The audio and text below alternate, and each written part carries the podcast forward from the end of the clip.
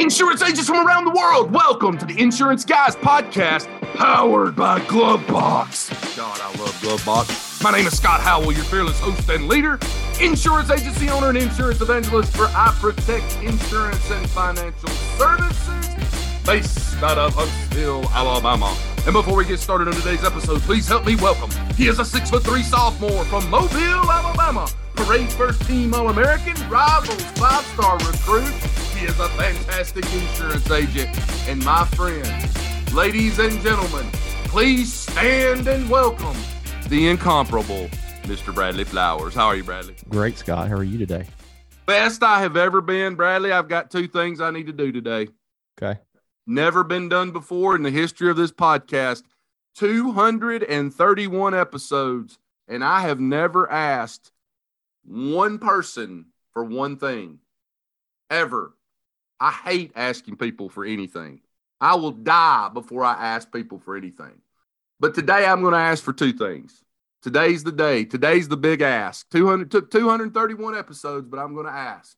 First thing I want to ask our listeners to do. Again, I don't have any books. I don't have any courses. I don't ask nobody for no damn money. Hell, with our sponsors, I tell everybody just about every week, just try it. If you don't like it, you don't have to you don't have to do it. Just see if it works for your agency. But today I'm going to do two asks. Here's the asks. The first ask go get a damn ticket to the One City World Tour in Austin, Texas. It's going to be a lot of fun. I'm going to hang out with you. Bradley's going to hang out with you. I've still got people on the list right now of, that came to the One City World Tour that I didn't get to hang out with enough last year, Bradley. Mm-hmm. And, you know what I'm saying? And what what's going on too? We're only we're only doing this on the podcast. That's we're it. Not we're not posting this anywhere yet. The official Nope. tickets have not went on sale yet. We're not posting this anywhere. This this is only for people to listen to the podcast. The pre-sale was accidentally left open, so you can still get the early bird pre pre whatever sale tickets. It's in the show notes. It's going to be great. Austin, Texas, January 18th, 19th. Putting together a jam up event for you guys. It's something that'll be talked about for years and years and years, uh, Yeah. including a presentation from our podcast guest today. Boom. He just he just dropped an elephant out of his back pocket on that one. It's in the show notes, guys. If you don't know Yeah. where the show notes is, just reach out to us. Yeah. Where the show notes are. Please come join us, spend time with us, break bread with us, pull me aside. Let's talk. I want to learn about you, your family, where you're from. I say it every single week. There's the I I- I do a lot of things wrong, but there's one thing that I do well, and that is I have zero sense of entitlement. Mm-hmm. I am just like every single one of you. And there is one thing that if you ask, if you put a gun to my head and you said, Scott, what what are your th- favorite things about the insurance industry? I love the people, I love podcasting, and I love meeting new people, and I love getting to know people. Mm-hmm. Those are pro, you know, in order. That's probably about the, the three things that I love the most about the insurance industry. I, I do love the people in the industry. And literally, guys, this is like the last chance to get the tickets at this price. They're going up. It's not public. It's only for podcast listeners.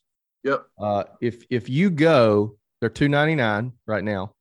If you go and you do not get two hundred ninety nine dollars worth of value, please call me, and we'll work it out. So, Bradley, I got something on my heart today I need to get off my heart. Okay. Again, this is my second ask of the day, and I've never asked our listeners to do anything ever besides go try some of our sponsor stuff and see if you like it. So I had to work last night at the office till nine o'clock. Excuse me, eight thirty. I left the office at exactly eight thirty, and the reason I know that is all of my family is gone. My wife's gone to the beach. My son's with his mom. And I was driving home on South Parkway last night. And the reason I know I left the office at 8:30 is I called a Chinese restaurant to get some orange peel chicken at 8:30. And when I called them, I said, What time do you close? And he said nine o'clock. And I thought, woo, I'll get there probably around 845, 850. So that gives me about 10 minutes and hope to God I don't get something happen between there and there. But I was driving home last night and I got to thinking about something that I need to get off my heart today. I've been in the insurance industry for 15 years as a principal agent and associate agent, like all of you out there. And I had something happen last Thursday that has never happened to me in the history of me being in insurance. I've seen it all, done it all, been through it all. Last Thursday, guys, I had a client, and these are hardworking, good people. These are not shitheads. I know a lot of shitheads. These are not shitheads. And they had a wreck in Athens, Alabama. Now, let, let me tell you what happened. I've never, I've never had this happen, not in the history of my insurance career. Some of you have. I know people that have had something like this happen. The dad's dead. The wife is on a ventilator at Huntsville Hospital.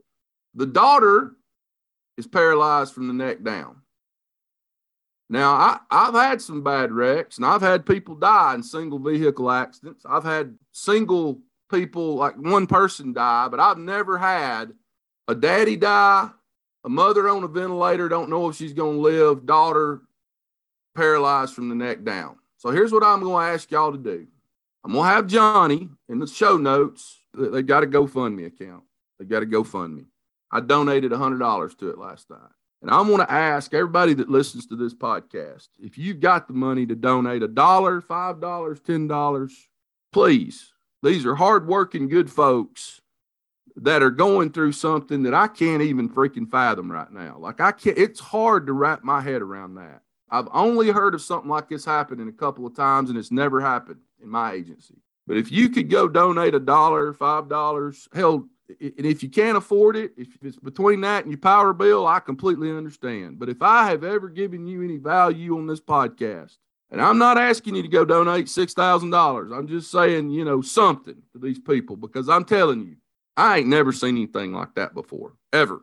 Not in my agency, not in 14, 15 years. I've never seen it before. I would really appreciate that. And that's all I'm going to say about that. So the Johnny, I'm gonna put the go have him put the GoFundMe up on the show notes, and y'all would mean a lot to me if you did, and if you can, I completely understand. But I, I just uh, I just never never seen anything like that before. So, all right. With all that being said, we've said a lot already, but I want to bring on somebody today that's going to help all of us. Now, guys, let me tell you this before I introduce her. She's been on this podcast before. I have my notebook sitting here and I am going to be feverishly taking notes today because what we're going to be talking about is going to help everybody on this podcast today. And if you have a friend of yours in the insurance industry that doesn't listen to this podcast, you need to tell them about this particular episode because it will help them tremendously. And I'm going to go ahead and tell you one of the things we're going to talk about today. And you need to go get your notebook and a pen out and you need to write this shit down. What percentage of revenue in your agency should you be spending on X, Y, and Z? I'm gonna let let's just stop right there and let that marinate for a second. Because everybody that's listening to this is probably like, holy shit, I need to write that down. So our mission on this brought up a lot. It gets brought up a ton, and she can help you with that. So here we go. I'm with, I'm, without further ado, I want to give her the introduction that she's always deserved. Ladies and gentlemen, she is from originally from Pittsburgh, Pennsylvania and she currently resides in Hilton Head, South Carolina. She's been married for 29 years to the ruggedly handsome Kevin, and they have two beautiful babies, Morgan and Lindsay. And I know they're proud of their mama. She is a graduate of West Virginia University with a degree in finance and business administration, and insurance is actually her second career. In the past, she's been the CFO, COO, and Chief Innovation Officer for the Ohio Insurance Agents Association. She's been the CEO of IntelliAgents, and she currently is the founder, CEO, and president of Agency Focus. Ladies and gentlemen, it is my profound honor today to introduce to you second time guest on the IGP and my friend. Ladies and gentlemen, please stand and welcome Miss Carey Wallace. How are you, Carey? I'm doing well, Scott. I got to tell you, that never gets old. You know, like nobody introduces someone like Scott Howell. It's just a fact, right? Well, thank you. I, I think you should do cameo. I, I think, I think what you should do, Scott, is you should go on Twitter for like a week. So block off a week. This is all you're going to do for eight hours a day. And you're going to find interesting people on Twitter. You're going to retweet them and do an intro like that. And from there, you're going to become famous. And then you can transition that in, and you can do it on TikTok too. You could do the stitches Yeah. or the there's stitches. What's the other thing on TikTok? Anyway, you know, you guys know what I'm talking about, where it's side by Ah, side. Yeah. And you transition that into Cameo, where you charge fifty dollars to do one of like, like you know the guy, the listen, did you know that guy? You know he lives like two hours from me. He's like know that. making a killing on Cameo right now, where people are getting him to go like, listen, did you know that Portal Insurance is the, the like that sort of thing? And Right. you'll make two million dollars from that, and you can give your agency to me and retire. Absolutely. Um, Carey can do the valuation. There it There is. go. We could make this happen, guys. I'm gonna go I put agree. that I out in the universe when everybody else is like, "Oh, that's the best idea ever." So anyway, Hey, Bradley, I have never told you this before, and then we'll get to we're we're gonna get to the getting here in just a second. But when I was down in Orlando for the AC conference, Mhm. this girl runs up to me, literally running. She runs up to me and she goes, "Are you Scott Howell?" I said, "Yes, ma'am, I am." And she said, uh, I hate you. "I love you on Twitter." Mm. And I said, I said, well, there's one problem with that. And she said, what's that? And I said, I don't, I don't put anything out on Twitter except on Saturdays and Sundays. And she goes, yeah, but when you do, it's fire. Remember that time we were at that conference and that lady walked up to you right before you were going to speak and she said, "I just really hate you." yeah, I Remember do remember that. Yeah. She said, I hate your guts. What? Yeah. She clearly doesn't know you. I don't I said, I understand said, how well, I appreciate, say that. I, I appreciate your honesty. And then at that moment, they're literally like, "Ladies and gentlemen, Scott Howell." Yeah. I forgot all about that. I, I, I had blocked that out of my mind. oh my goodness. I- Carey Wallace. Carey Wallace, let's get to the getting today. How you been doing? Tell me about you. I'm doing really well, Scott. I got to tell you, uh, business is really booming. There are a lot of people who are looking to buy and sell, and uh, we are in an incredible industry. So I am doing fantastic. You've been on the Carey Wallace World Tour recently. Every time I look up, I just hit Delta Silver, which I'm outrageously excited about because I'm competitive. Carey's probably like Delta Onyx or something. Like there's no telling how many frequent flyer points she has. She's like Kelly, uh, and I, I always get her name wrong. Kelly Donahue. Yeah. Donahue Piro, Yeah, yeah. We yeah, hey. sometimes uh, compare where we are and what we're doing. You guys It's- pass Yeah. each other in the airport, like, hey, hey. It's just like seeing somebody at the office, you know. Kelly Donahue books a flight, ladies and gentlemen. They ain't no nothing but first class because she flies 322 days a year. But things are going really well, Scott. I will tell you, I get to work with an incredible uh, group of people scattered all across the country, and uh, I'm absolutely loving what I do. No doubt about that. I saw in a industry publication last week where mergers and acquisitions for the year of our Lord 2022 were up 16% from 2021. Yeah, and 31% for the last two years. And Wow. honestly, it, there is no slowdown in sight. I mean, independent insurance agencies are predictable, they're profitable, and there are so many people looking to grow by acquisition. What do you think the reason for that is? Because I was about to when ask when, that. when COVID hit, I, I told a couple people. I know I told my wife this. I said I need to get ready to buy some agencies because there's going to be a lot of people that say, "Screw this, I'm not dealing with with this." But I don't think it really happened. And my theory is because the housing market was so good during COVID, our industry, in my opinion, kind of follows the housing market. Even if mm-hmm. you only do commercial, it still kind of mirrors that. And now that the housing market's slowing down, I think business is slowing down and that sort of thing, and people going back in the workforce, Great Recession. So, so why do you think now is am I spot on with that, or what? What's some of the reasons that this is happening? here's how I would describe it. I think COVID accelerated what was already happening. So there was a divide between those that are going to acquire mm. and those that are going to be acquired. So COVID for many people who were hanging on and maybe they don't want to innovate and they don't want to take on the technology that you need to in order to set up your agency for growth those people might have decided, you know what, this is my sign. It is now time for me to consider to exit. I think the great resignation has really rocked some people to their core. Um, honestly, in the last month and a half, I've had about um, seven agencies reach out to me and say, I, I think I'm ready to sell. And the reason I'm ready to sell is we've never dealt with a retention problem in our agency. We just never have. And some very unexpected retention issues are causing agency owners to think, okay, this might be the straw that breaks the camel's back. So, again, if you haven't prepared and you haven't created um, the ability to scale and grow, you might be thinking this could be the top. And maybe it's time for me to transition with interest rates rising, a problem with staffing, and some, you know, some uncertainty around the insurance marketplace, depending where you are in this country. So there's a lot of factors at play. Those that are, um, you know, prepared to scale by acquisition are literally I think that's the best time in our history to be an ind- independent insurance agency because you are absolutely poised to be there and be the solution for some of these agency owners that are ready to exit. I agree. Hey, Carey, I got a question for you relative. It's a kind of hand in glove question with what Bradley just asked you.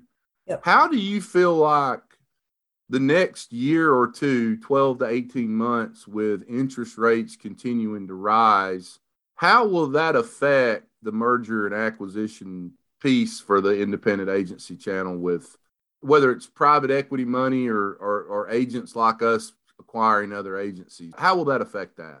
Yeah, and I think nobody knows the answer to this question, but I'm going to give you what my impression is of what I believe will happen. Sure. So I get to look at a lot of agencies and there are a fair number of agencies that have very strong balance sheets who are ready and willing and able to acquire. So, rising interest rates will impact those that don't have really strong balance sheets and can finance this because it's more expensive to actually uh, be able to pay what agencies are worth. But all of us know on this call, there are so many more buyers than sellers at this moment. I actually think our industry will weather this storm and there will be even more demand on the other side of this for those that were able to acquire. I mean, again, if if you're going to invest in something today, invest in your agency because it is an incredible investment. So the supply and demand is going to transition over this time and those that stay and grow and acquire are going to be sought after because PE needs to feed that model in order to continue to do what they're poised to do. So I believe it's going to remain strong. I truly yeah. do. Not all buyers today will be able to buy the same way. But again, there's so many buyers that are ready for this that I think it's going to remain incredibly strong. So I've looked at a lot of agencies, not nearly as many as you have in the last year or two. Uh, and a lot of them you and I have talked about that they just don't have their crap together. Yes. And that's me saying that, not you. Um, I don't want to put you in a position, yeah. but that, you know, we're, we're reconciling commissions on a, on a spreadsheet. We don't, we're not downloading a hundred percent. We, you know, I had one guy, this one person wanted, and I didn't sign an NDA, so it's okay. One person wanted Scott like 4X. And even the folks that post in these groups and they're like, hey, I want 7X, I still talk to them because I'm like, they know they're not going to get that. So right. th- they're just trying to weed out all the non-serious buyers. And actually, they're like the person on Facebook that puts something on there for double what it's what it's really worth, knowing they're going to sell it for half of that. Dude, I put three whiteboards on Facebook while I was on vacation. Kenneth at my office was like, "Hey, somebody just came by here and, and paid for these whiteboards in full." Anyway, I would have given them away for free just to get somebody to haul them off. But uh, but anyway, yeah, and and so this one person wanted like four X, and I'm like, okay, I need I need this, I need this, I need P and L, I need balance sheet. And he's like, Yeah, I don't have any of that. yeah, what's that? And I'm like, Well, dude, like you're gonna it's one X is what you know what I'm saying? Like, so like, do you think that part of the reason there's no supply is because a lot of these folks either a know they don't really have their stuff together to sell or B, they're trying to and they just keep getting turned down or what have you. So they're not. Do you think that's contributing to the supply? Because we had a commission issue in our agency three or four months ago or a month ago. Probably one of the most difficult things I've dealt with because it, something we were doing was not firing off correctly and it was causing some commissions to be skewed. And you would not believe the agents I talked to, and I'm not if I know a lot of you guys are listening to this, I'm not trying to like put you down or anything, but you not believe the agents I talked to that are reconciling commissions on a spreadsheet.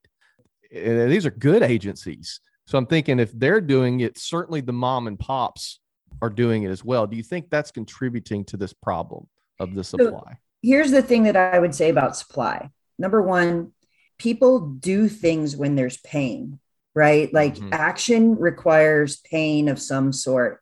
People stay in an agency because it's all they've ever known. They don't want to change. They don't know what they're going to do next. I mean, honestly, my job, I spend a lot of time talking about what are you going to do after this? And it's terrifying conversation for so many agency owners. Number two, it is it provides an incredible lifestyle.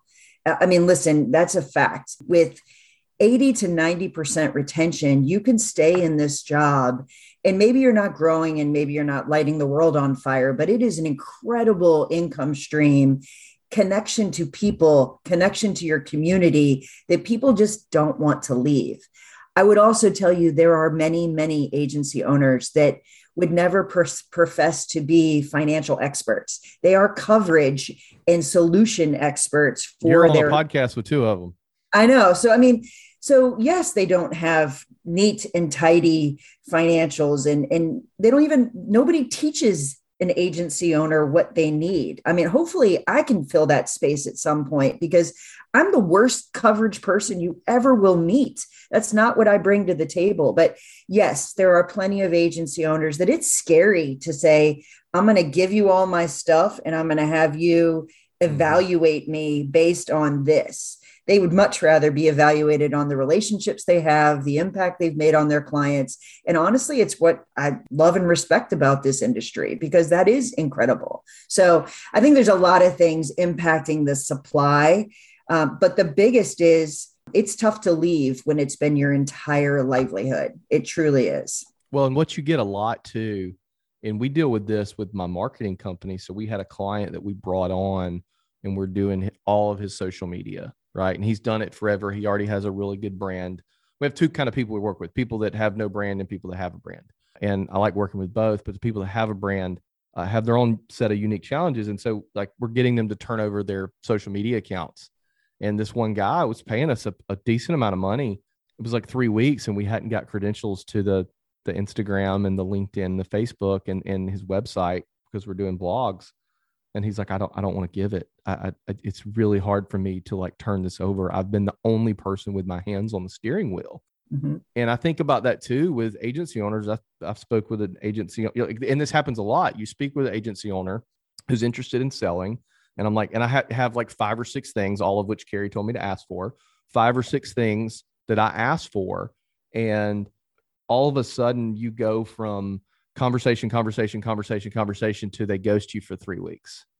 And it's that it's like you're it's asking scary. someone to hand you not even their baby, like their heart, and pull the hood up and let's see all the the demons and dragons and stuff. So yeah. you get that a lot.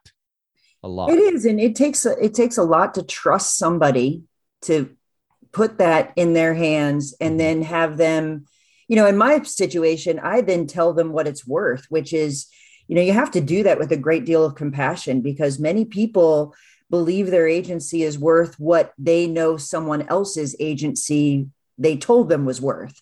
And you know that circumstances are so different. You know i do my best to do that in a way that is the most constructive and you know the most compassionate way possible because it's it's difficult to trust somebody to do that so that is the equivalent, guys. If you're one of those people and you're listening to this, that's the equivalent of that customer that you hate that comes in the office complaining about their $200 homeowner premium because their neighbor got 900. Right. It's apples and oranges, right? The neighbor's pipes aren't busted. Yeah. But the good news is, Bradley, I'm able to walk them through and show them why that is. I'm sure you're really great at it. I would yeah. love to see Scott do it one time, though. so I'll, I'll, say two things to this, and then we're going to get to taking notes here in just a second. Number one, and I've I've been saying this since the first day that we started this podcast. Everybody's stuff, their stuff, is worth more than everybody else's stuff. Whether it's your car, whether it's your house, whether it's whatever it is, we all yeah. have that feeling that, oh, well, my stuff's worth more than your stuff. You see, you see it all the time. It kind of goes back to what we were just talking about Facebook, right? Mhm. Yeah. The second thing I'll say about buying an agency is, and I've talked about this a long time ago on the podcast, is human beings by design psychologically attach themselves, especially people who are successful, to whatever that thing is they are. Mm. And it's very difficult when you've been the insurance guy or girl in your community for the last 30 years Mhm. to take that hat off and say, I'm not going to be the insurance guy or girl anymore. And that's why a lot of insurance agents die on the 13th hole of a golf course, Mm. Dropping dead from a heart attack at 68 years old with no succession plan because they just can't bear the thought of not being, you know, walking in the restaurant and being the insurance guy in their community. Man, you you just touched a nerve because so I was in a, a paint store the other day. I get into the most philosophical conversations in the weirdest places that you could imagine. I was in this paint store and I ran into a guy I know, and I'm waiting on, you know, like you, you buy your paint and they have to put it in the little thing or whatever to agitate it. And so I was waiting. I was talking to this guy that I sort of know, and we were just we just got into this big philosophical discussion about how you should not let your your business be the definition of you, be your Right. self-worth. It should be your faith or or what have you because what happens is then when that is taken away from you whether it's time to retire or there's a recession or whatever, you get into a weird spot. And I've certainly been guilty of that. Mm. And it's something I think have. a lot of agents need to think about, including me. I think it goes all the way back to your childhood. I, my son is 15 years old and he played on the ninth grade team for their Huntsville Highs baseball team this year, this last year. And he'll be a sophomore here in a week or two uh, when he starts back to school. And I remember when he was chosen to be on the team, talking to my sister, and he she, we got into the kind of the same conversation philosophically about, well, it's good because now that's kind of his identity and those are his friends and those are the people he runs around with and he runs he goes to school every morning with a Huntsville High baseball shirt on. Yep. So it kind it kind of starts early. Mhm. And then and then as you grow and then you get into college and you've got this certain group of friends and maybe you're playing junior college golf and so you're the golf guy. And then you get into your career and now you're this guy. And I just think human beings are kind of we're structured to be we put ourselves in that box to be the guy or girl of whatever we group that we're with and so it's it's hard. It's hard to that's why a lot of people that buy agencies will tell you that sometimes and Carey Carey mentioned this just briefly but sometimes it takes years to build that trust with an agency owner to finally mm-hmm. get them to a point where they trust you enough and you've built a relationship that's so strong that they do feel okay with you buying their agency. Mm-hmm. And it's the it's the exact reason Carey I've never bought an agency because I'm moving at such a high velocity I, I don't have time to go over to some smaller agency's office with a 70 year old and sit there and drink coffee for two hours and talk about the weather and Yeah. Mhm. what the you know to build that kind of relationship with them i, I just I'm, I'm moving too fast to do that uh, and, and i really believe that's probably why i've never bought an agency I will tell you both. When it gets down to it, agency owners care about are their clients going to be taken care of? Is their staff going to be taken care of? And is their reputation or legacy going to continue the way they've built it? Yeah. Money is not in the top. For about 95% of the agencies that I talk to, they don't lead with get me the highest dollar. They say, take, I want to find someone who's going to take care of my clients, take care of my staff. If their staff isn't transitioning with them. Like some, their entire staff's retiring. So, you know, but again, it's about people, it's about relationships. The money is part of it, and they want to be paid fairly, but not always is that the number. It, it's very rarely in my situation in the agencies that I engage with, it's rarely the number one conversation. It truly is. So, hey, hey carey i was talking to a really good friend of mine the other night after hours it was like seven o'clock we we talked for about an hour and he and his business partners just sold their agency to one of the the monsters, the you know alphabets. The, yeah, the the big the big boys, right? They just they just sold, and I asked him a question that parallels what we're talking about right now that I had never asked him before. and I'm going to share it on the podcast. I said, "Hey, Bob, just out of curiosity, these these alphabet agencies that Bradley just mentioned, how much revenue, annual revenue, does your agency need to be bringing in for an alphabet agency to get real right with Lord on wanting to buy you?" At what point would an alphabet agency that's got more money than sense put you on their radar, right? Like, oh yeah, we're we're interested. We want to talk. And the number he threw out was three million in revenue. Mm-hmm. Is so that I would tell you the alphabet soups or the private equity isn't a one size fits all. It isn't a everybody has to be in this box. It's evolving. You you mentioned the increase in uh, deals and M&A activity over the past two years or over the past year. You would also know if you knew who the major buyers are, there are new people to the table that are now one, two, and three in the buyers that are happening. I would also tell you it used to be they want to buy your agency, you come under their umbrella, they make you use their systems, their processes. It's literally more of the same. There are some that say, nope, you come under our umbrella and you operate like you have been. You stay in place. You actually hone those relationships. So I would agree with you. Their volume is part of the process in order to have private equity interested in you. But some private equity buy regional agencies that then do tuck ins and they finance that in order to continue to have premium be funneled into that that network of agencies or that entity. So I, I would be careful with that because there are places where it's attractive to buy into because of the niche that's there or the markets that's there. And then they dip down even further than that $3 million mark. So if you were, you know, gun to my head, I would tell you premium and a fair amount of volume is what you need in order to be attractive but never say never. There are plenty of attractive agencies that bring all kinds of things to a private equity buyer and they're all looking for something different. You know, some want the ones that want to walk away and just give me your premium and we'll take it from here. Some are looking for you have 20 plus more years operate under our umbrella grow like you're growing have this growth mindset you know what i'm saying so yeah it's a there's something for everyone is my point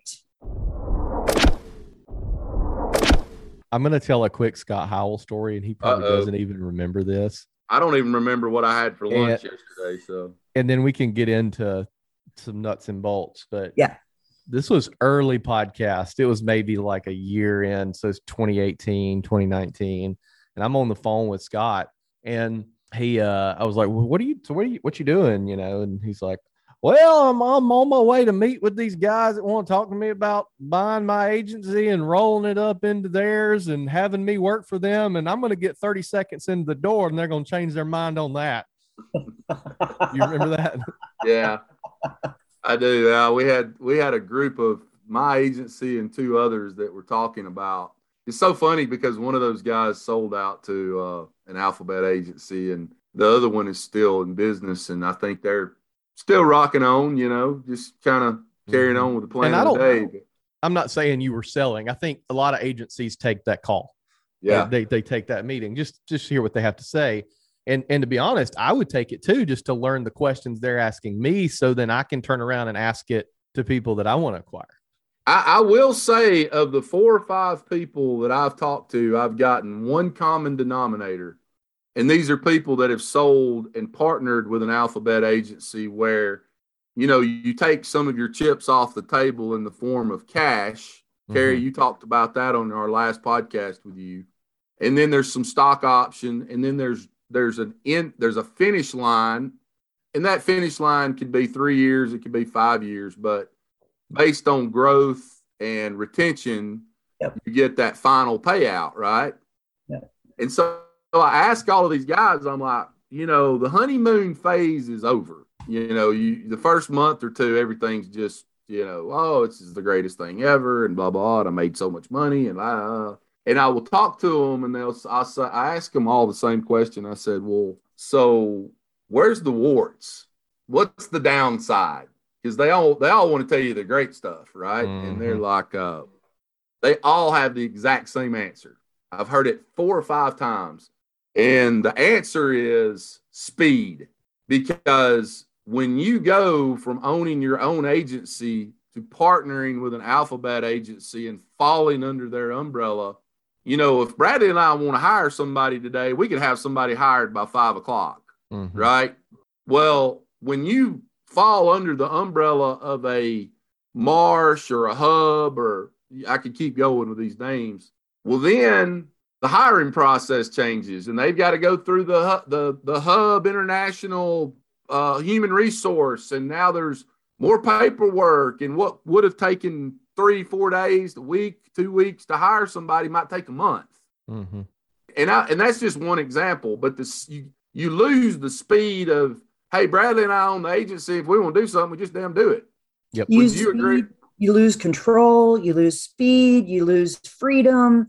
I mean, here's the deal these are all entrepreneurs that now have never answered to anyone for anything other than their family, their staff, their clients. Like, I that's the wrong way to say that, but they are in control of how they build their business and what they do. And now there's someone else in that equation. Correct. How, now, how much that is is completely it depends on the the arrangement that you have but it definitely changes the pace it changes the decision making it changes the mm-hmm. it just changes the dynamic right. and they're honestly at this point in my career personally there's not enough money to get me to work for somebody for two years it's yeah. just not i'm it, I, it just sounds awful yeah i could see 50 year old bradley maybe doing that but right now i mean the reason i started this was to to lose the control to get rid of the control i turned mm-hmm. down yeah. investor money because I didn't want their, you know, down to on a granular level of having to explain why I took this meeting over this meeting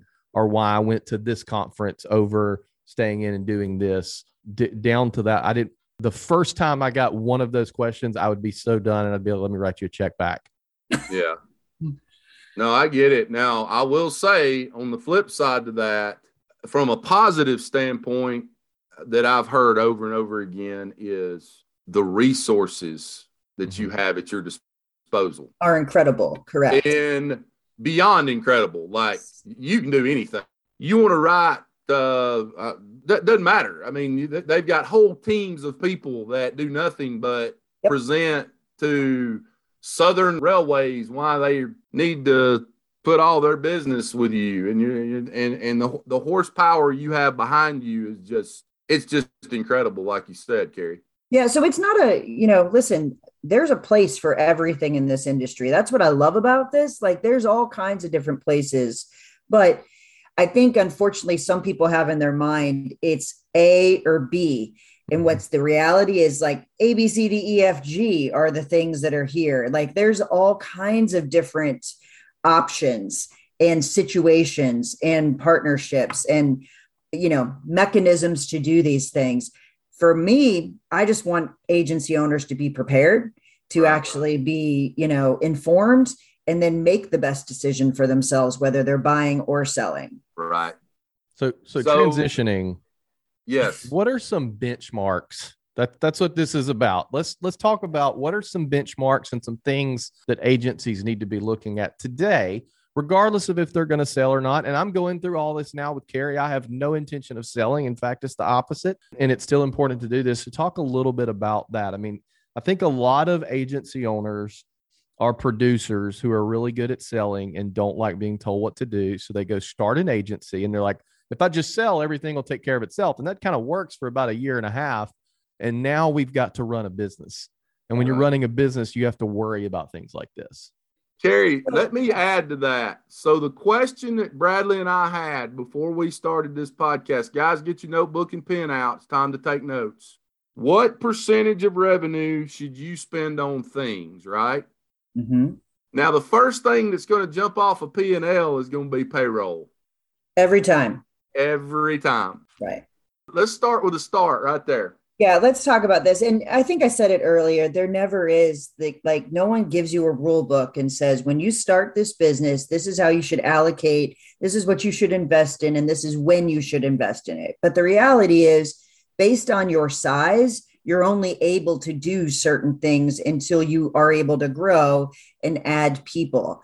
So I'm going to give ranges for some of these things because, again, the kind of agency you are, the whether your personal lines commercial lines will impact some of these things. The region of the country that you're in will uh, impact it. So in general agencies should be spending or allocating their resources to payroll and benefits and that should be somewhere between 47 and 63% of your revenue should be going towards people the people who actually do the work right? It will always be your largest investment with one disclaimer, I will say that there is a trend in our industry where people are utilizing virtual assistants. They are thinking about the work that's being done in their agency and they're utilizing lower cost but highly effective resources to minimize the cost of salaries and minimize the cost of licensed people inside their agency. Some VAs can be licensed, so don't quote me.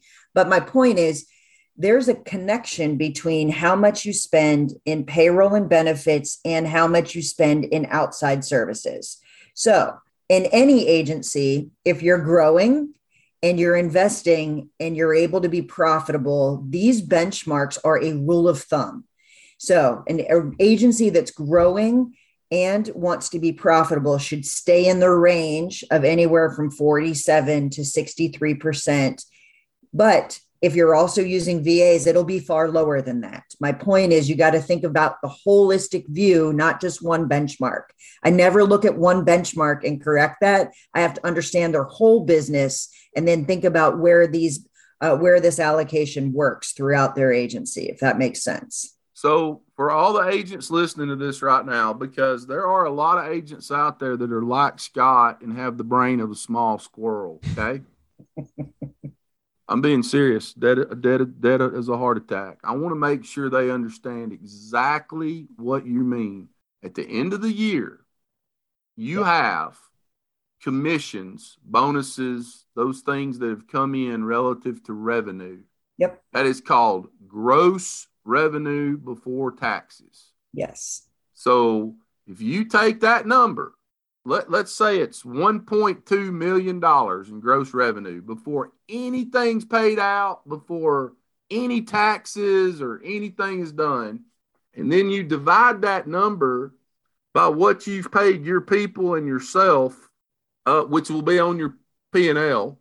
Is it, it's on the P&L, not the balance It is on the profit and loss statement, correct. You divide that gross revenue number by the, what you've paid your people and – any benefits relative to health care or, or whatever it might be. Yep. Add that in with the, the actual payroll amount. That's going to get you this percentage, correct? That's correct. So payroll itself, if we're just talking people's salaries, Question. That's anywhere. Does that 40- include owner's pay? Yes. Oh, great question, Bradley. Great question, I love Bradley. that you asked me this question. Yes. So when you're talking about an agency, owners pay themselves in all different ways. They pay themselves typically a small salary and then there's a distribution. And that is a tax strategy, not necessarily what we're talking about here. Okay. Scott and I pay ourselves in Kohl's bucks. Yeah. Perfect. I love Kohl's that. Cash, yeah. Those are that, fantastic. That, I love that. That's exactly that's exactly what I do. So per my accountant, I'm set up as an S corp. Yep. Pay myself fifty thousand dollars salary per year. Yep. Okay? Mm-hmm. And then as needed, I take out distributions. It's usually bi-weekly. So here's the, the thing. When you do that, Scott, yeah. and you have fluctuations in your agency, you have to right size that to make sure that you are allocating appropriately. So, again, I'm talking about what does the total picture look like at the end of the year because we want to have profitability in your agency. I'm not suggesting you pay top taxes but you want to know what your true profitability is in your agency, especially if you're looking to buy or sell. Because Correct. if you're going to get a loan to buy, They're going to want to know what profitability your agency is creating combined with the potential profitability of the agency that you're purchasing in order to know how to lend that money to you. Hey, hey, Carey, you know what else helps tremendously in this whole equation? Is when your people don't steal the commission money. I somehow knew that was going to come up. I would agree. Yeah. Like your your numbers have to be correct. So right. but the, I guess the headline here is if you think about this, half your money is going towards people. And then you have to think, how am I going to allocate my resources throughout my business in order to, again, grow, operate profitably, have the right structure in place. So the next section that you should think about is your selling expenses. They may not be the most you spend on, but selling expenses include travel, automobile, and marketing. So the key here is you've got to actually allocate these resources together in one category so you can compare to the benchmarks to know how you are allocating and how it compares.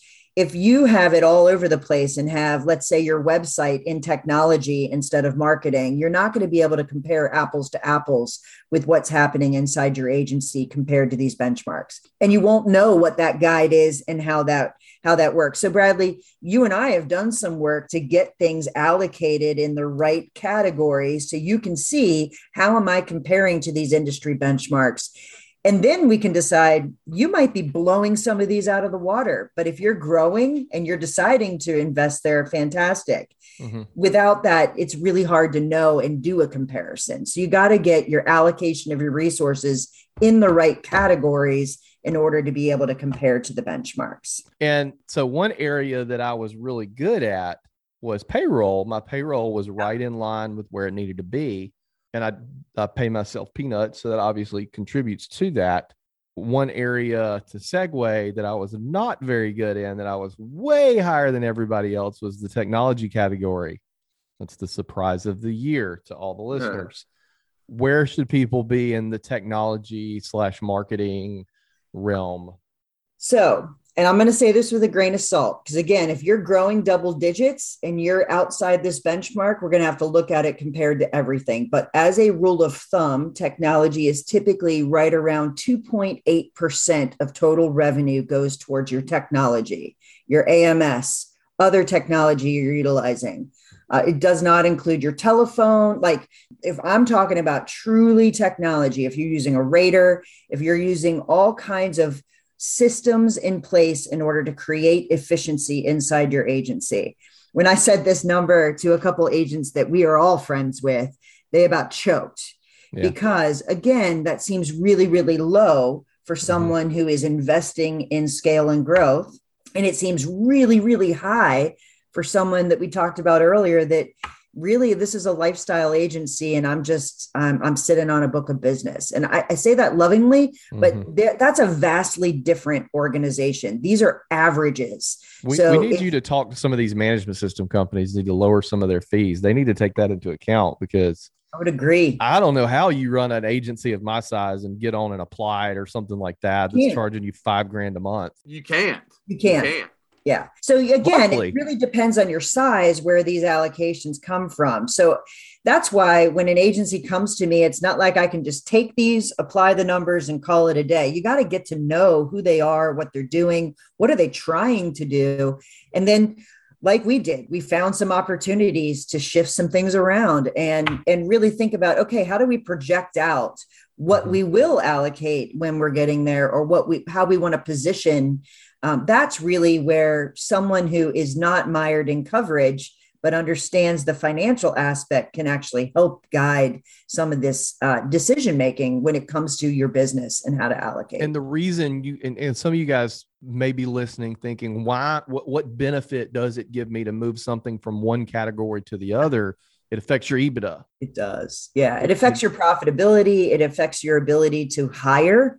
I mean, honestly, we did a lot of this work to say, do I have the capacity to hire someone? And if I do, um, what do their goals need to be in order to make sure that I can actually support that for a period of time? Or you, rent, like facilities, uh, occupancy expense. That's changed greatly over the last two years for some people that are now supporting remote work. Um, for some agencies, they're doubling down and they have more locations, but that decision inhibits them or provides the opportunity to invest in other places. So it all is this puzzle that allows you the freedom to decide what you want to invest in and what outcomes you're trying to get inside your agency. And there's not a one size fits all, I will tell you that. Uh, without question, not a one size fits all. Problem is, I think when you don't have a guide or don't have any benchmarks, it is sometimes can feel like, you know, trying to figure out in the dark where you are. This right. this allows you to have some rails to say, okay, I'm at least in the right vicinity and I should think about this differently. And it it also makes people examine what's in those categories that they've been doing for forever that maybe they're not realizing and questioning is it doing something for my business? Is it something i should continue? And that's a that's a healthy conversation to have. That's what looking at these benchmarks allows you to do. Carey, yep. we, if we carve out just marketing and advertising, yep. What, where are we at with that in terms of percentage of gross revenue? Yeah, selling expenses. I don't know that I have marketing on this thing, but selling expenses in general are right around anywhere from 2.6 to 4.2% of every, and that includes autos, travel, and marketing. Again, someone, I mean, I hate to use people's names, but I think Chris Paradiso would spit out his drink if I told him he, his marketing budget was only 4.2% of his revenue, but he runs a different organization. So, again, based on your size, based on the structure of what you're doing, that number will be very different. So, for the average agency, and it's important for me to say this the average agency is 1.2 million and below or in revenue. They have somewhere between seven and 11 employees um, some actually 80% are probably less than a million in revenue. So those are the people I'm talking to. The the big agencies, you got to think about that differently because now you've got resources and able to have different structures in place. So you know that's the segment of our market that I felt was super underserved and those are the ones that I want to help give some bench you know some guide rails to so they can start thinking about this differently. Gotcha. And it's one of those things too like you said, as long as you know, it's okay to spend. Yep. You, you may disagree with this. It's okay to spend 20% on marketing as long as you're getting the results that mirror that 20% on marketing and you yep. understand that. I 100% agree with that because it, it, it might fit in your puzzle beautifully. But if you are declining in growth investing, you know, triple the benchmark in technology, triple the benchmark in marketing, and have no profitability, we have a problem. You've got to have the performance mm-hmm. to go with the investment. And that's where it's not this, I can't just throw a number out and say, 4.2% of your revenue goes to marketing without question all the time. Absolutely not. It has to be in conjunction with how's your agency performing and what are you trying to do, right? Well, it's it's like somebody I was having a conversation with someone one time. I was running a bunch of Facebook ads and they were telling me like, "Oh my gosh, you're spending way too much on Facebook ads. I think it was like 2 to 3 grand a month." And but I was turning an ROI, positive ROI on those ads. And I'm like, "Well, if I'm putting a dollar in and I'm getting a dollar and 10 cent out or more, why would I not put all my money towards that? If well, it's working, we're measuring it. Exactly. So a lot of agency owners start things a lot of business owners, I shouldn't even say agency owners in that case, a, a, lot of business owners make decisions and have no way of measuring whether or not that out that investment is giving you an outcome. When that happens, you never stop because you don't ever know when to start or stop mm-hmm. an investment. So the beauty of this is if you're able to measure it, oh my goodness, now you know the decision's actually pretty black and white on whether or not you continue to invest in something. But the measurement is very difficult for a lot of people. They go and they learn about a new technology or a new marketing strategy or whatever it is, and they may or may not implement it well, and they don't know how to measure it. And therefore, they don't, it's almost like now I don't know what to do because I'm not sure if I stop it, what's going to happen. I'm not sure if I start. Like it's really difficult to make decisions. Mm-hmm.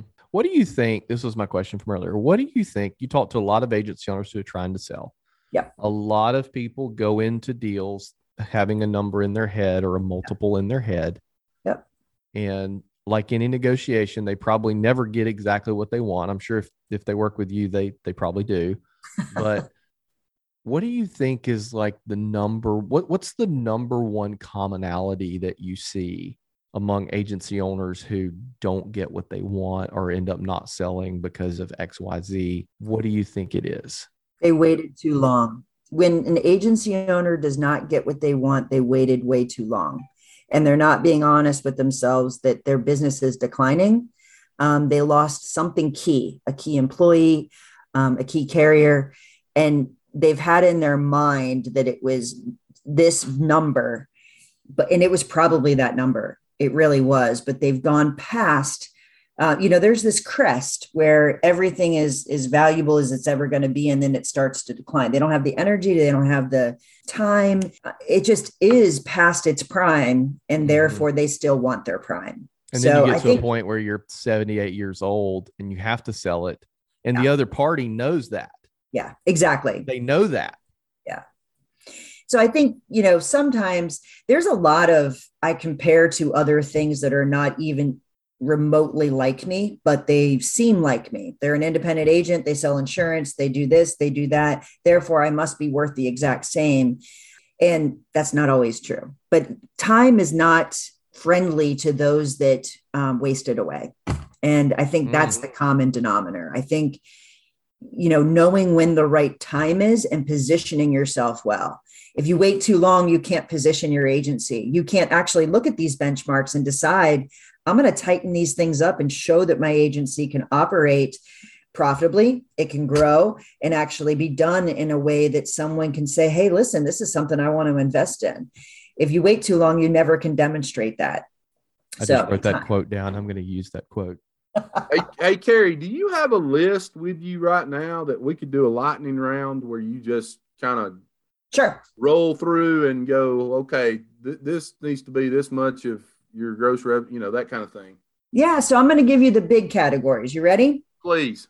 So just payroll, and I'm talking just people's compensation, anywhere from 41 to 55%. When you add in taxes, benefits, all of that, um, the taxes and benefits are anywhere from 6.5% to 10% of revenue. That leaves uh, payroll and benefits anywhere from 47 to 63%. We're going to go to selling expenses. That includes auto, travel, marketing. That's anywhere from 2.5% to 4.5%. Technology, anywhere from 2.2 to 3.5. Rent and facilities, that includes everything it takes to maintain the buildings that you occupy. Wait, what is this one? Rent and facilities. I call it occupancy expense. This is part of your operating expenses. It's anywhere from 3.5% to 5%.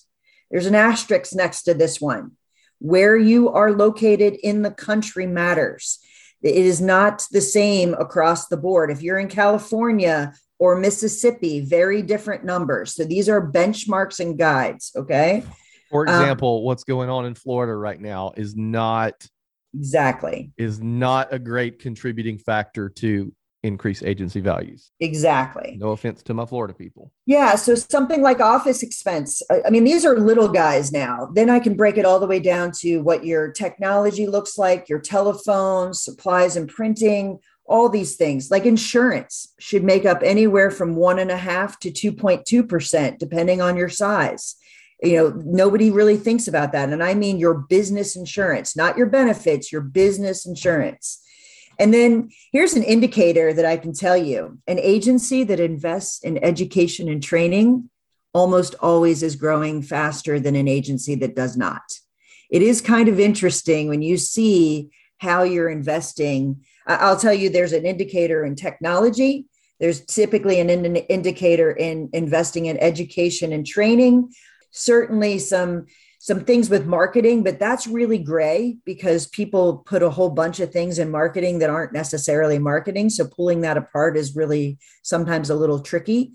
But if, if an agency is doubling down in technology, I guarantee, and they're doing it well, it's double digit growth. It's it's pretty interesting. And if it's not, we got to find out why. Either Define the investing in technology. Are you talking about just just spending a lot in technology? Are you talking about building technology? Because there's some people probably wondering that. not building technology. I mean, investing in those things that allow them to be predictive, allow them to be um, well positioned to have marketing campaigns that are that are literally informed by data.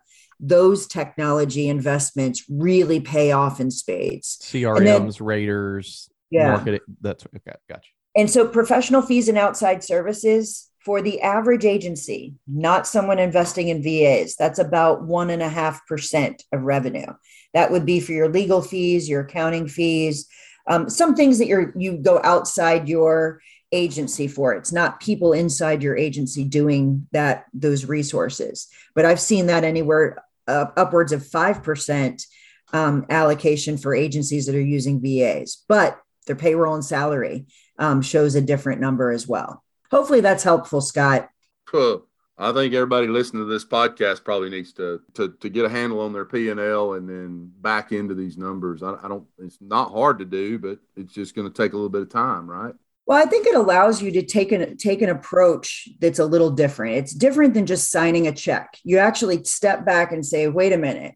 You know, my people are super important to me and I know in order to do that and serve them well, what resources do I need in order to help my agency sell more insurance, do it the right way, serve our clients the best way?" And when you use that as the litmus test on things you're investing in, sometimes it's really obvious the things that maybe you shouldn't be investing in anymore. We didn't talk about this, but you'll always find discretionary expenses that are going through an agency that can be reallocated to help you achieve what you're trying to do, which is do it profitably and set everybody up for success, right? But again, if you do it the right way, it's not a judgment, it's just opportunity. I got one final question for you, and then I'll I'll open the floor up to Bradley. And this is something that uh, I've been thinking a lot about lately. So let's say you've got an agency like mine, and in the bank right now today, in my operating account, and, and I'm set up, you know, like everybody else listening to this, probably with the exception of Bradley. I've got I've got one operating account I've got one sweep account, one trust account. You know, commissions come in, they go into operating account. Customers' money comes in, that goes into the sweep account. Don't forget Amy's account. And then Amy's got into her separate account where she steals half the commissions that come in. But Sorry. let, let's say that an agency like mine has half a million dollars in the bank in their operating account. Mhm. Okay. That's a lot of money to me. I mean, to some people, that's chump change, but half a million dollars sitting in their operating account. Okay. Okay. Should these agents be taking some or a percentage, large percentage of that money that's just sitting in that operating account, getting, you know, 1%? not, well, not even 1% because it's just sitting in a checking, you know, business checking account, really. Should they be investing, putting that money somewhere else that would, especially now that interest rates are going up, that would provide some level of interest on that money, but they could also, you know, pull in case of fire kind of thing, get that money out if they needed to, you know, not locking it into something that you can't, you're no longer liquid. Yep. What what's your advice there on something like that? So, my advice would be know what you're trying to accomplish and what you need to accomplish it, and then decide from there. So, always, if you've got resources that are not working for you, they should be working for you. What investment you go in will be determined on what access you need under what time frames in order to get what you're going. So, if you're an agency that's looking to acquire over the next three years, you're probably stockpiling cash and you can invest it, but you want it to be liquid enough so you have it to make a down payment when you want to make a decision. Conversely, you might be an agency that's upside down. You might have just done an acquisition. So your assets and your liabilities are out of whack for a moment. You're going to be doing something different than an agency who's actually preparing. So my answer would be take the time to actually look out and say, what do I need? We all know that you can get bridge loans for occasional expense and income changes inside your agency, but you know, I would always put my assets to work for myself, no matter that's a personal business, whatever.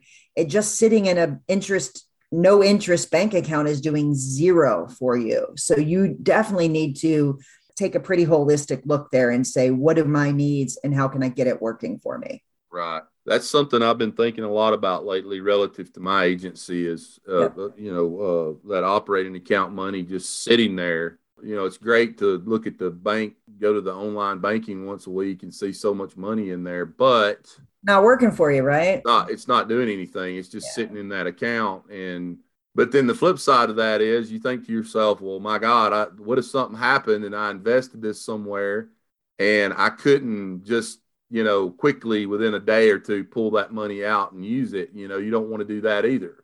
Yeah, but a great financial advisor can show you how you can like Correct. you know at a Correct. very low amount like so you've got to again knowing what your needs are will help inform what you're able to do and put right. that yeah. yeah so Carey we talked about p&l's and balance sheets and operating account and percentages in each category mm-hmm.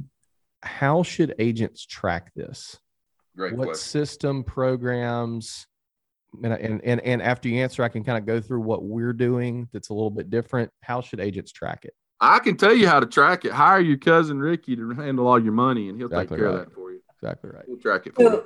You need to actually use a financial system. If it's attached to your AMS, fantastic. You need to have it organized in the way that you can actually use these benchmarks. So you've got to have adopt a chart of accounts that follows the trend so you can start using this resource and then you have to have a budget to actual. It's really difficult to know where you are unless you actually say, here's where I want to be, and here's where I'm tracking where I am. And that should be, in my mind, and remember, I'm a financial person. So I would look at that monthly and I would act quarterly.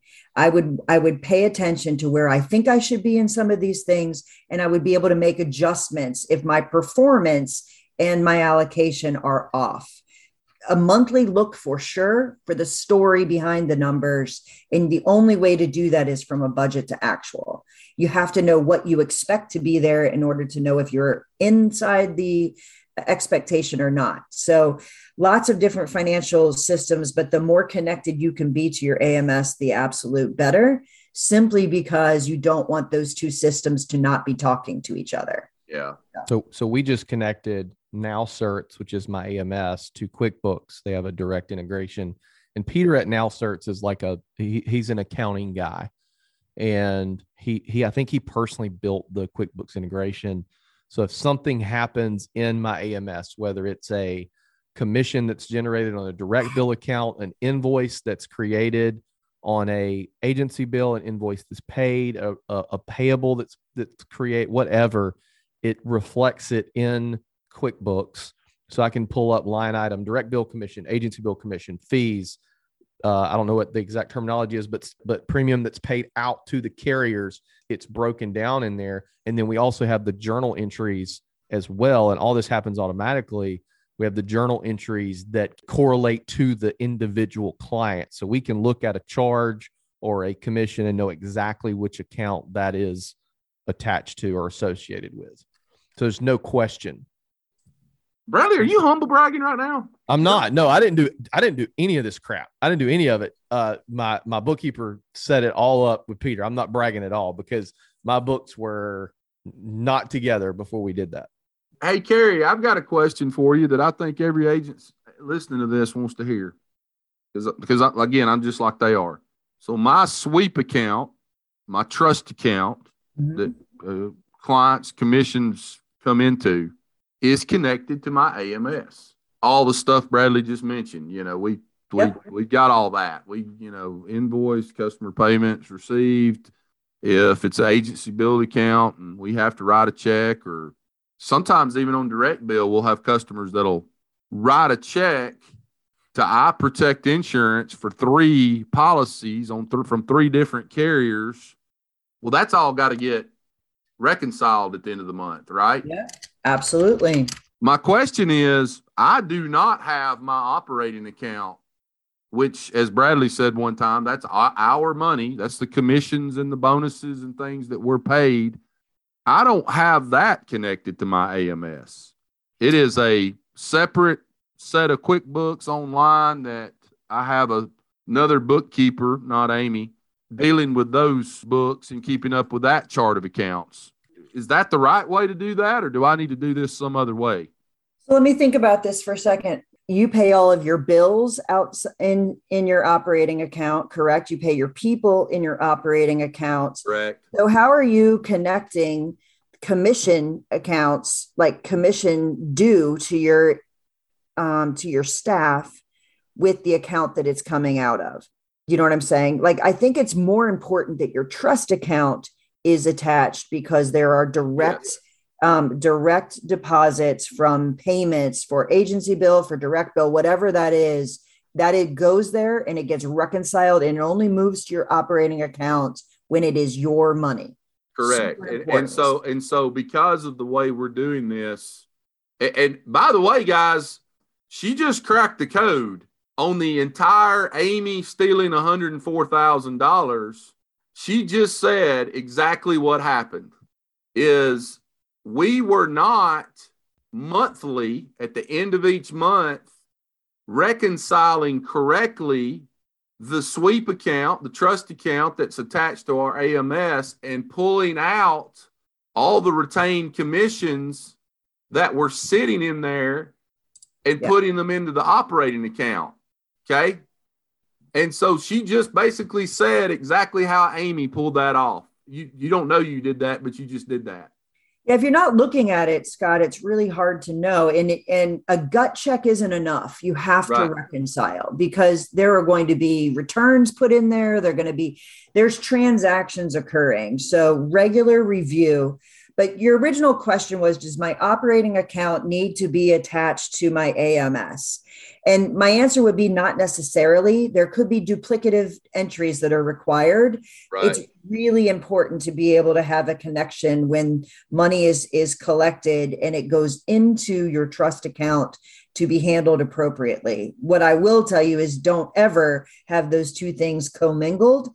Right. Um, you will have a really hard time reconciling number one. And number two it is not the best situation if you ever want to transition ownership and someone wants to get clear if you are in trust. If you're ever audited they're now going to have to look at two accounts or multiple accounts. Like it creates a nightmare if you're commingling. No one should be doing that whether it's required in your state or not. It's good business practice to keep that separate so to answer your question is exactly what I just said earlier, and you're exactly right. So now what we do is at the end of every month when we reconcile that sweep account, because we're doing it correctly now throughout the month. It, first of all, it's a lot easier to it's a lot easier to reconcile your sweep account bank statement that you could pull offline when the person doing the reconciling is not stealing the money and creating fake invoices. Agreed. That that's so much easier. And, and you want to make it crystal clear that there's no commingling with the sweep sweep account and the operating account. Have them at different banks. Yeah. There you go. I know a lot of agents that do that. That's smart. Mm-hmm. So I would also add this that I think is important. And I again I get to see a lot of financials. Use an accountant if you're going to outsource your accounting make sure they understand the nature of an independent insurance yes. agency listen we're inside this industry, so we know the ins and outs. But an, an accountant that is doing books for multiple different organizations will not understand the difference between premium dollars and commission dollars. They will not understand some of these nuances and it can get you in trouble. And you think you're exporting, you know, you're sending this to an expert to do it, but they're not an expert in your industry. So please, please, please ask the question and do you understand my business? Because it's um it could be a really sad and unfortunate problem if someone doesn't understand that. I'll give you a better question because I think if you ask them that, they're going to tell you yes, regardless. Right.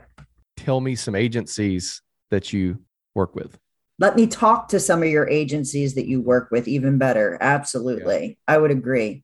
But it's just it's important. It is a unique business model. You know banks don't understand it. Local banks don't understand it. There are some incredible banks in our industry that understand it beautifully but yep. the average accountant doesn't understand it. Well we worked with a i worked with a cpa firm previously that's a very you know jones smith johnson and associates you know super white collar yeah does the the books for the cream of the crop people here in Mobile and they told me to put all everything going into the account i.e. premiums for agency bill accounts as sales of product income and then everything that goes out is sales of product income and what's left over is the commission and that was literally the worst possible way I could do it. Ooh, yeah. I just please don't make that mistake. I would yeah. be very careful with that. Carey, we got to shut this thing down. I got to go to the lake. I hope you have a great time with your friends, Scott. Me don't too. die or get drowned or anything like that. I really Brad, don't. Well, the world needs Scott Howell, so please well, take great care of yourself. Bradley knows that that's always an option on the table, so I appreciate him looking out for me. Guys, I appreciate Carey. I appreciate you being on here today as I end every podcast. Rewards come from action, not discussion. Get your ass out from behind that desk today. Go out into the big bad world and sell insurance. And for the love of God, figure this out and call Carey Wallace. Carey, how can they get in touch with you if they need to get in touch with you and talk about this?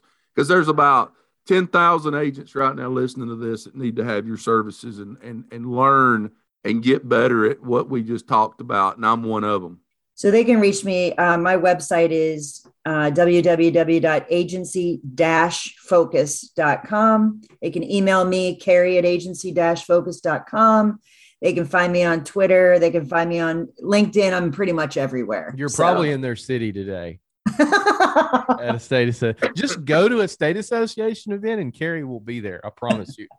Yeah. Guys, go out there today. Make money for your family, for your wife, for your husband, for your kids' college fund go figure out what your why is. Go help your parents out there today that are struggling. They need it. They need you, and they need you to step up and be that. Be that. Go buy uh, tickets right? to the One City World Tour. And go buy tickets to the One City World Tour and come see us. Come see me. Come see Bradley. Let's have a drink together. And Let's break bread and fellowship together. Go write good business for the companies that you represent, and go write good business for the agencies that you represent. Bradley Flowers, I love you. Thanks, man. Thanks, Carey. Yep. Thanks, Thank guys. You. Thank you, Carey, and we'll, we'll be in touch real soon. Guys, you are listening to the Insurance Guys podcast. We love each and every one of you. Thank you so much for being a part of our family. We'll see you back here real soon. Take care. Thanks for listening to the Insurance Guys podcast. If you need to know more about me or you need to get in touch with Scott, you can always reach me at theinsuranceguy.online.com or email me at scott at iprotectinsurance.com. And if you need to get in touch with Mr. Bradley Flowers, go to portalinsurance.com or email him at bradley at portalinsurance.com. Guys, we love you. Thank you so much for listening to our show and being a part of our family. And we look forward to seeing you again next week on the next episode of the Insurance Guys podcast. Take care.